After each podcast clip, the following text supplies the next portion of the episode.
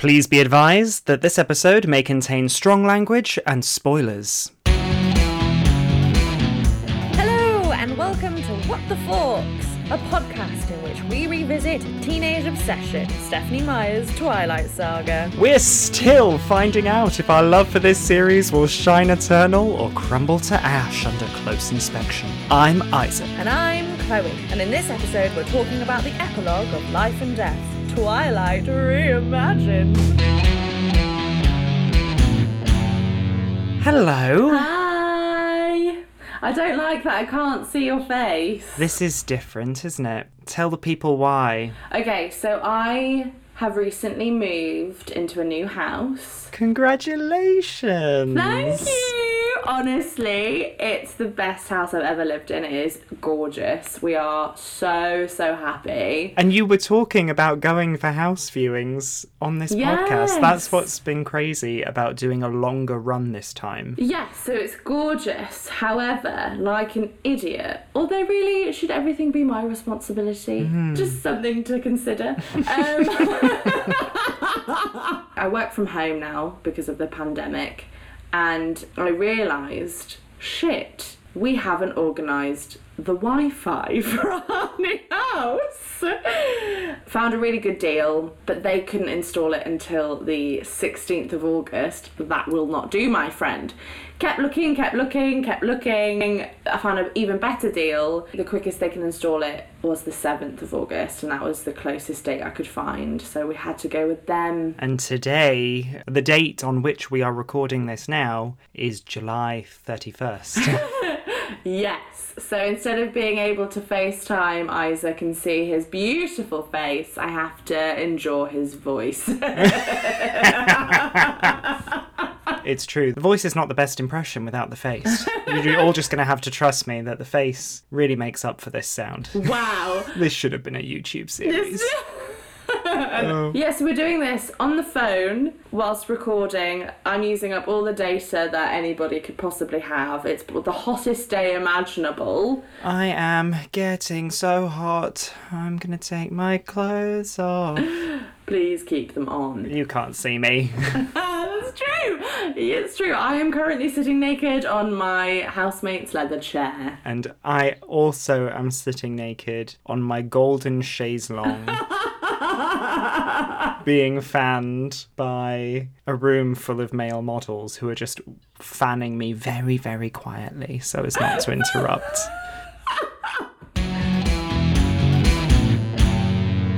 Okay, so let's do this shit. Today we're talking about the epilogue of this book.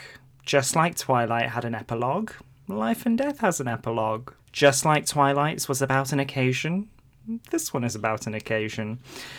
So, welcome to Life and Death, the epilogue, an occasion. It's a few weeks later, maybe, maybe a month. It's really not clear. The timeline's gone out the window. But it's some time later. Bo and Edith sit in a tree watching Bo's funeral take place two miles away. We learn that Archie and Eleanor faked Bo's death, digging up a recently buried corpse, placing it in his truck, and driving it off a ravine in Nevada. The charred remains of his body are now being buried under Bo's name. From his perch, Bo watches his parents, the Cullens, Bonnie and Jules Black, and all the kids from school gather to mourn him. After the service, Carine apologizes to Charlie for Edith's absence, setting up the cover that Edith will be too distraught to return to school in September. Edith and Bo imagine how things might have worked out if Bo had remained human longer, and somewhere in there they're kind of engaged. Then Carine calls Edith, and she and Bo rush back to Cullen Manor because they have visitors. The visitors turn out to be the Quileute werewolves, there to chase the Cullens out of Forks for breaking the treaty by turning Bo. Bo explains why he was turned, leaving the werewolves unsure of what to do. So they arrange a meeting between the Cullens and the true descendant of the last wolf chief, Bonnie Black. So, Bo, Edith, and Carine go to meet Bonnie. Bo explains again, and Bonnie accepts that the treaty has not been broken. When the wind changes direction, Bo is hit with Bonnie's scent, but is able to resist the temptation to kill her because he's so good at being a veggie vamp. Carine and Edith are in awe of him. As Bonnie and her entourage drive away, Bo asks Edith to tell him everything that she has heard in their thoughts. She says she will tell all when they get home. There was a lot. Then the book ends. So there we have it. So that's the epilogue. What a crock of shit. Honestly, I think there's a really big injustice of this epilogue. Oh. It's done the whole book a disservice. It's gone, okay, well, they can't have the ending that Bella and Edward have because these are different characters. So everything's going to be done very differently and it's going to be really shit for the humans. But hey ho. There's a lot of things that happen here that have really great consequence on others. And Edith and Bo just get to kind of walk away. Yeah, I don't know if I have a problem with that. Oh, I do. Like, I leave this epilogue very heavy and feeling really, really sad for Renee and particularly Charlie. Okay. Should we start moving our way through? Because I think maybe you might have to talk me through it as we get to it for me to fully get your feeling. I didn't necessarily have that. So Bo was watching his own funeral. Mm-hmm. Something that we all imagine, fantasize about. I definitely have. Yeah, you know, what's going to be said about you, who's going to attend, what are people going to wear, what's the music going to be like, food. It's just a very morbid scene, and Bo is like kind of acting sad, and I feel like he's not really feeling it. Yeah. And no parent should ever have to bury their child. Mhm. Very tragic. It is tragic. Could you imagine knowing that you're not actually dead and having to watch your parents go through thinking you are and knowing that you can't tell them the truth and they're just going to have to live with this pain forever? Yeah. You're right that we don't really deal with that. Like, so we get this numbness to start with. He talks about the guy who Archie and Eleanor have dug up, That is awful. put in his truck, and I didn't read that properly, so I thought they'd maybe gotten a cadaver from the hospital. oh no, No, but they've actually they dug dug up. someone up. That is atrocious. Someone recently buried, though. Yeah, that looks like him Yeah. It really struck me the spot where he's being buried. with his grandparents. Yes, his grandma and grandpa Swan. I hope they didn't mind having a stranger next to them. And he then goes on to discuss this stranger whose body has been used. But when I first read that, because that line comes right after he explains that they both died when he was little, so he hadn't known them well. At first, I was like, "Ooh, who is the stranger here? Who's Bo talking about? Is he the stranger?" Oh no, she's not that poetic. I do think there is a, a double meaning in that a little bit. Bo himself, as a stranger amongst his family, now that he's a vampire and he can never go home again, and we get echoes of this later on with Bonnie, where she says, uh, you know, he's a thing that bears some resemblance to Bo Swan. Yeah. She doesn't believe at first that he truly is Bo Swan. Whether I'm, you know, just putting it on the text myself, but I am certainly seeing there that Bo himself is having these questions of is he still who he was? Mm-hmm. And who even was he? You know, Yeah. the boy with the Uncertain eyes. yeah. There's a line a bit further down that page that really, really reminded me, and I hate to say it because it's one of my favourite books, but of the perks of being a wallflower. Hmm. When he's talking about the kids at school going to the funeral. I guess they were just crying because it was sad in general. It probably made them think about their own mortality and all of that. That kind of throwaway discussion of that Yeah. really reminded me of that character, and that's a character who is dealing with a lot of trauma.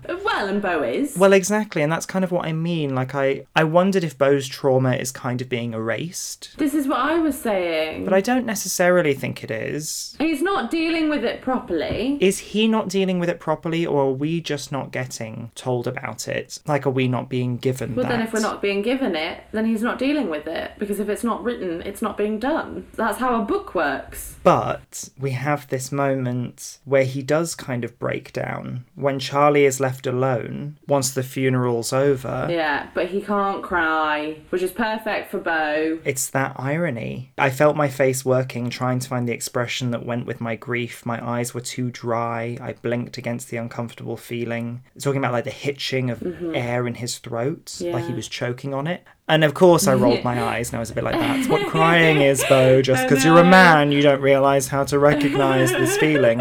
But there was something that made me, after all my bitching about it, there was something about this little moment that made me go, ah, yeah, that's good. The moment when he would finally cry, he is physically unable to. Hmm. I thought I, I didn't hate it. Sad though, sad because crying is such a great release. That does then just kind of get swept away. And All of it gets swept away. Like it's just it's again it should have been a chapter, but there's a lot just again thrown in to kind of just go, oh, here we go, let's fucking end this. Maybe she had the same attitude we have for this book. no, because she could have done that. I think it's the opposite. She could have just thrown in the towel.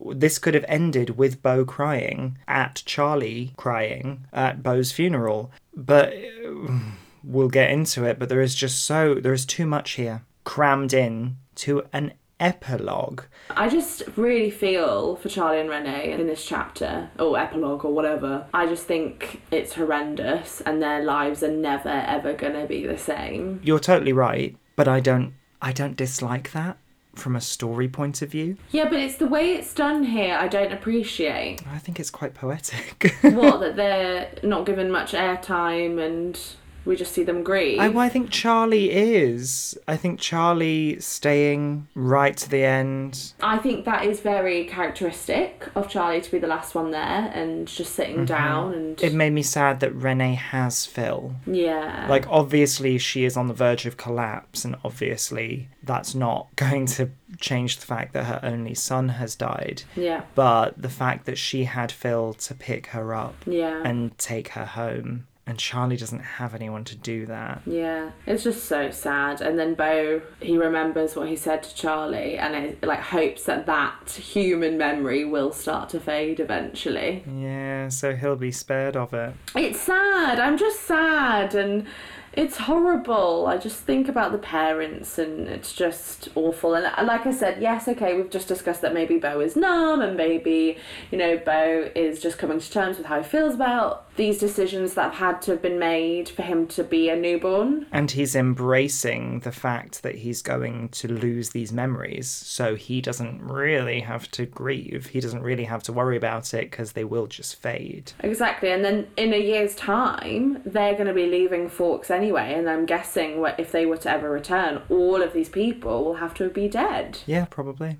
I feel like we might talk about this more next week, but in terms of comparing how things worked out in the Twilight Saga to this standalone novel, mm-hmm. I don't know. In this version, Renee gets some closure, so does Charlie. Closure about what? Well, they get a dead child, which is awful, but it's also something concrete. It's something that they can know.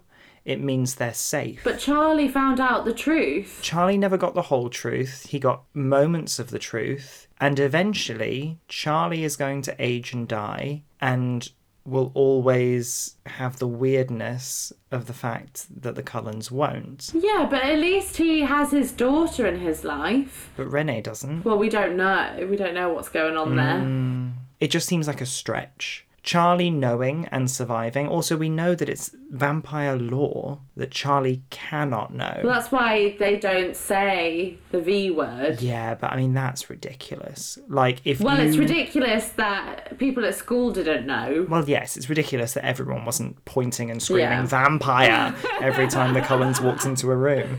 I just think this is logical. Because of this, I feel like the ending is more earned. I'm kind of only just realizing this as I'm saying it, but I don't feel like Bella and Edward's ending was really earned. They got their cake and ate it too, But that was the point. but it's stupid.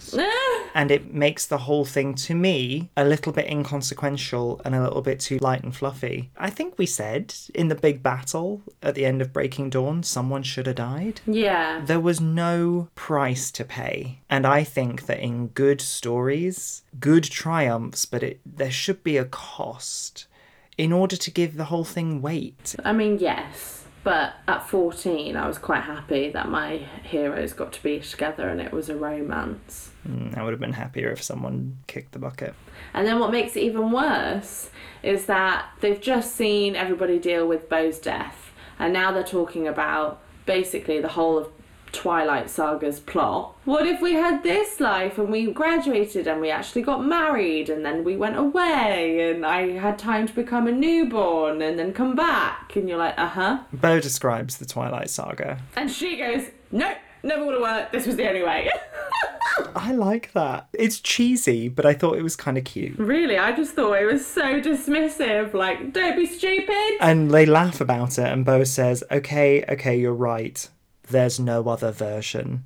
And I think that's witty because we are reading another version of the original story that has just been described. I liked it. And then in the middle of all this shit, we've got a sort of proposal. Yeah.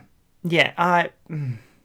Chloe, I hate it. Yeah, I th- you sounded like you were about to defend it. What I thought for a moment I liked was that Edith kind of proposed. Right. Because it's Edith who brings up marriage. yeah. in her little story. And then Bo's like, Woo? Really? I mean, again, she's turned you into a vampire. You are together forever now, and you're still questioning if she would even marry you. What It's exhausting. I'm exhausted. I cannot wait to get out of this boy's head.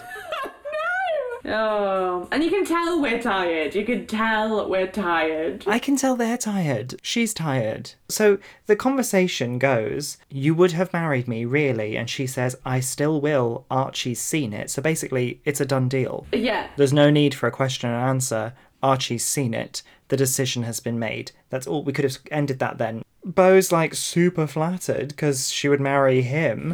And then she's like, Is that a proposal? Like, A, you know it is. B, no, it, it wasn't really. Like, you never. I could say, like, Chloe, I'm really flattered that you would marry me. That's not the same thing as me wanting to marry you. True, so true. In fact, if anything, that sounds more like a no. Well, exactly. Do you know how many times people have asked to marry me and I've said I'm so flattered and followed it up with a no? Seven. Ah! Seven times. But then, finally, we're interrupted by a call from Carine. Saved by the bell. Literally, Jesus wept. And then we rush home. Can everyone just take a moment for a nice big drink? Because Bo makes the point of telling us my strides were almost three times as long as hers. Why? Because he's, He's tall. tall. He's so tall. Drink up, everyone. So the wolves are pissed. They think Bo was changed by them and they have broken the treaty. Yep. I really, I've, I've nothing to say. This is so redundant, all of this. we know. We've made the argument about, like, if we were reading this for the first time, Yeah. we know, she knows, we all know, no one is reading this version before they've read Twilight. Yeah. So we already know about these wolves. I don't need all this, like, something growled in the darkness. It's massive wolves, yes, we know. Yeah. Get on with it. He assumes they're men, because he's a dick. Because he's completely forgotten everything. He's so stupid. I know. I mean, to be fair, he did burn for all that time. Yeah, but like, he already knew about the wolves. Poor Jules, all that effort. And then, so a meeting with Bonnie is needed. Yeah, we get a little moment where Carine is like, I won't hurt them. They're protecting the people. They're doing the right thing. And we get like a fun little, what I believe is a callback to the Mitchell and Webb sketch where it's the Nazis going, Are we the bad guys? Do you know what I mean? Yes. Where Royal is like, They think we're the villains. And everyone else is like, Yes, Royal, you're a villain. What do you think you're doing? Look at your long blonde hair and porcelain skin. You're obviously the bad guy. Clearly evil. So Bonnie is called, and Bonnie's like, I don't know what that fucking thing is. Uh, the treaty is broken, and then we have all the spiel, and Bo can resist the smell. Now, I have a problem with him going, Oh, Bonnie smell quite good, because I thought wolves were supposed to be repulsive to vampires. But Bonnie isn't a wolf. But she's an ancestor. But she's I don't believe she's ever transformed into a wolf. So I think that she's still physiologically a human Right. completely. Fine. Whatever. I'll let you have it, but I don't agree. So this section on Bonnie sent me through a bit of a loop. Okay. So Bonnie arrives in a car with uh, a woman who we've never met called Paula, who we assume is a werewolf because she's super strong. When they park up, Paula picks up Bonnie in her arms and carries her like she weighed nothing, and Bo compares it to the way that the Cullens had thrown him about. And throughout this whole meeting, Bonnie is held in Paula's arms in order to have this conversation. Oh my god, I didn't realise that. I went back, I read it several times, like, huh, where is Bonnie's chair? That is awful. That just got me thinking, just in general, about Bonnie Black, about Billy Black, and about the representation of disability in these books. Hmm. Obviously, you know, Chloe, but I don't think I've actually ever mentioned on the podcast before that my mum is a wheelchair user. Yeah. So I phoned my mum. Because I was interested to hear from her. She's a medical professional, very high up in her field. She's in a position of authority in her workplace. She's very educated and she's a wheelchair user. And so she brings that experience of being a person who, in certain spheres, is very highly respected, like Bonnie Yeah. as the acting chief of her people, but also a wheelchair user. So I, I chatted to my mum a bit. I don't need to go kind of fully into it, but we just talked a little bit about representations of wheelchair users, about the experience of being carried, and how, as a person of power, but not just as a person with authority, but any person who deserves respect, being carried, even carried in your wheelchair, gives you a real feeling of being out of control.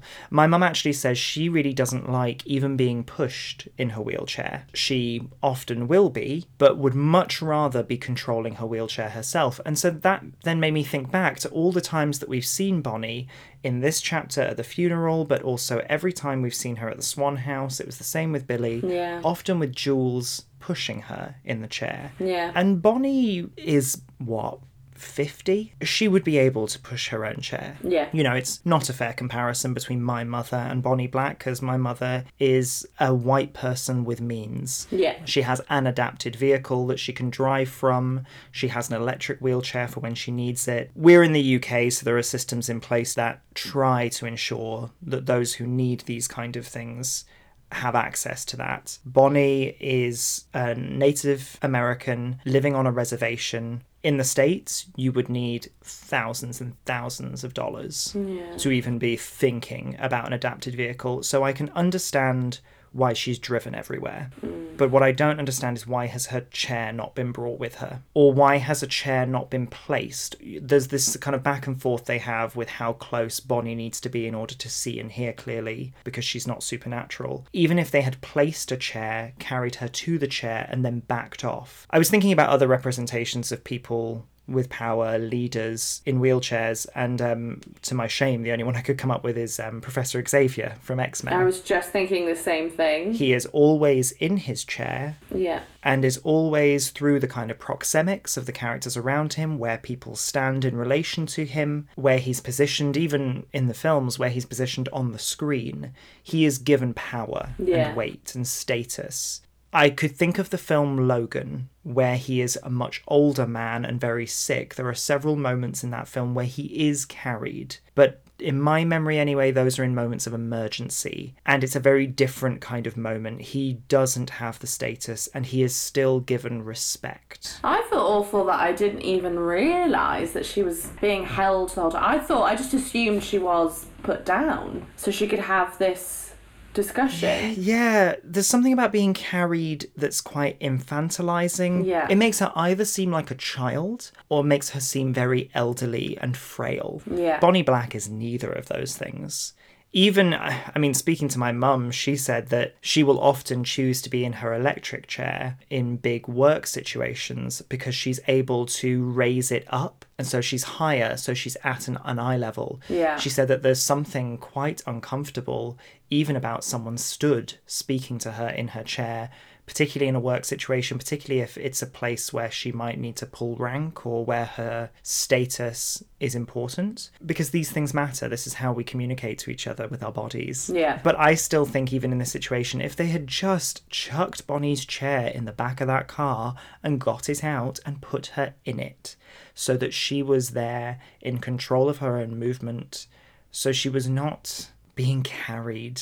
And that's that on that.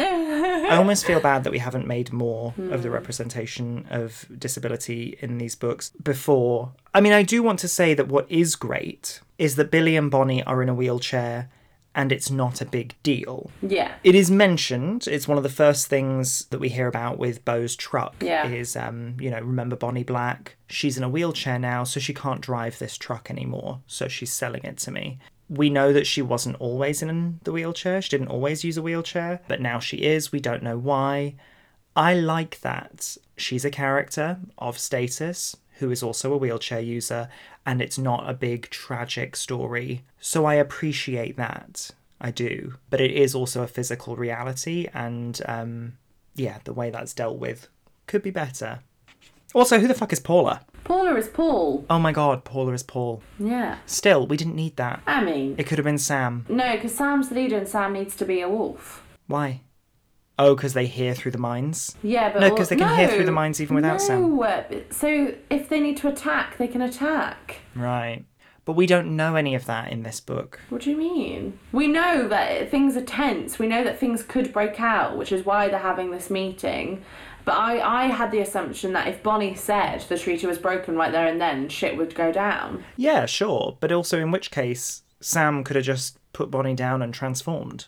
I don't know. Like, I just think introducing this Paula, because Bo is our narrator, we've got such a clunky introduction of like, there's a woman, she was strong, she looked like Sam because she had short hair. Also, okay, fine, Paula, Paul, I get it. Paul is one of the most volatile members of that group. Yeah. Why would you have him be in charge of getting Bonnie there? Again, I think it shows a lack of respect for Bonnie. Ooh. Even the fact that Paula has been charged with taking her. Then, you know, Bo, his parting words to Bonnie are, you know, please look after Charlie mm-hmm. because I'm incapable of doing that. And when Jules finally gets told the truth about everything, tell her that this was my choice. I'm like, Jules is not going to give a shit about you, Bo. In this book, Jules is not like Jacob. She's not that involved. No, like it was a crush, but she's not like in. It wasn't love. even a crush, it was just a fancy. They saw each other at the beach Yeah, and was like, cool. it was flirting for fun. Yeah, she's not gonna imprint on Bo's unborn child, so God, I wish we'd seen more of her. She was such a good character. I know.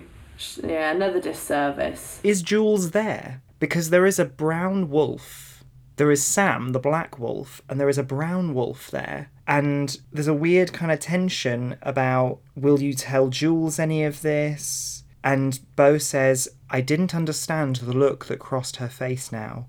And Bonnie says, Jules will know soon enough. And I didn't know whether that was because Jules will know everything once she transforms for the first time. That's what I thought it meant. But this unnamed brown wolf that's in the background, I almost wondered whether Jules was present there. okay, maybe. It was interesting, and, and I wondered whether that was maybe some of this like juicy goss that Edith's never going to give us. Oh, I know. Honestly, there's just so much to be disappointed with here. Just why? I don't understand why. I will when we get home, so I don't have to repeat all of it. Literally, this chapter has been Bo repeating himself. Yeah. Why does Bo have to repeat himself and Edith doesn't? Also, you're going to end the chapter. Oh, it's, you know what it is, Chloe? Tell me. Tell the children. Oh, it's lazy writing. Yes, it is. Okay, best bits, best bits. I've just um, made a big show of closing the book, and now I need to open up again to get my best bits. So I've written down my best bit was Bo's funeral and faked death. I'm sorry it made you so sad, I really am, but I think it's a clean ending. I also feel for the parents of the boy that they used. Like, there's just so many really sad parents out there. I mean, it is pretty morbid that Bo like says that he went for one final ride. Ah, that is. Do you think this is my other question? Because obviously, so vampires can't really be killed without being like ripped up. Yeah. Were Archie and Eleanor in the truck in order to drive it off the ravine and keep the foot on the accelerator? Were they there? They could have attached a brick or something. I suppose so. In my head, when I'm visualizing it, I'm picturing like Archie with a corpse on his lap in the driver's oh, seat, God. Driving over the edge of this ravine with Eleanor in the passenger seat, like, woo! Oh no! like Thelma and Louising it off the edge and then crawling out of the burning wreckage without a scrape on them. wow. That's just the little short film in my brain. What's your favourite bit? I don't have one. Fine. What's your worst bit? All of it. Bad, bad, bad, bad is what I've put. I mean, kind of same. So I put my favourite bit is Bo's funeral, and the worst bit is everything else. Okay. Chloe, it's the last burning question. Maybe ever. Maybe ever. It's not ever though, is it? Mm, It's never forever. It's never forever. There are so many questions I could have asked about this final little module of story we that. get. And I've asked a few as we've gone through. But what I kind of landed on is Is Bo a shield? And with no beef with the Volturi, will he ever discover that gift? Oh, and then I wrote like a little bit underneath. I forgot to ask this one earlier. Will Jules ever find love? Oh. Okay. Uh, it's leading up to the fact that Beau is obviously got super restraint, is a very amazing newborn, is basically not a newborn. I mean, Carine says, you know, if I didn't know any better, I'd say you're at least a century. Decade. Yeah. Decade. Oh, decade. Oh, sorry. Yeah, because least I was like, well, that's not that impressive. Like, that's not old. In the last decade, what have I really gained? A husband and a house and a puppy and Yeah, but what knowledge, what ability, what skill? Oh, if anything, you've lost it. so it's leading up to it, but you know what? Because it's the burning question and what I say goes, and I fucking hate this and I hate him. I say no, he's not going to be a shield. I love it. What about Jules? Will she find love? of course she will. Will it be imprinty kind of love? I don't think so. Do the female werewolves imprint? Ooh, I think they do. I just think for Jules, because her actual soulmate will never be born now. So I think it won't be an imprint, but it will be a deep love, and I'm hoping it will be with Paula. Oh. Yeah. Thank you for joining us for the epilogue and occasion. Join us next week for our final episode on life and death. You can find us on social media by searching at Forkscast. And you can rate, review, and subscribe to What the Forks wherever you listen. Until next time, take care. And remember, I'll tell you when we get home, so I don't have to repeat it.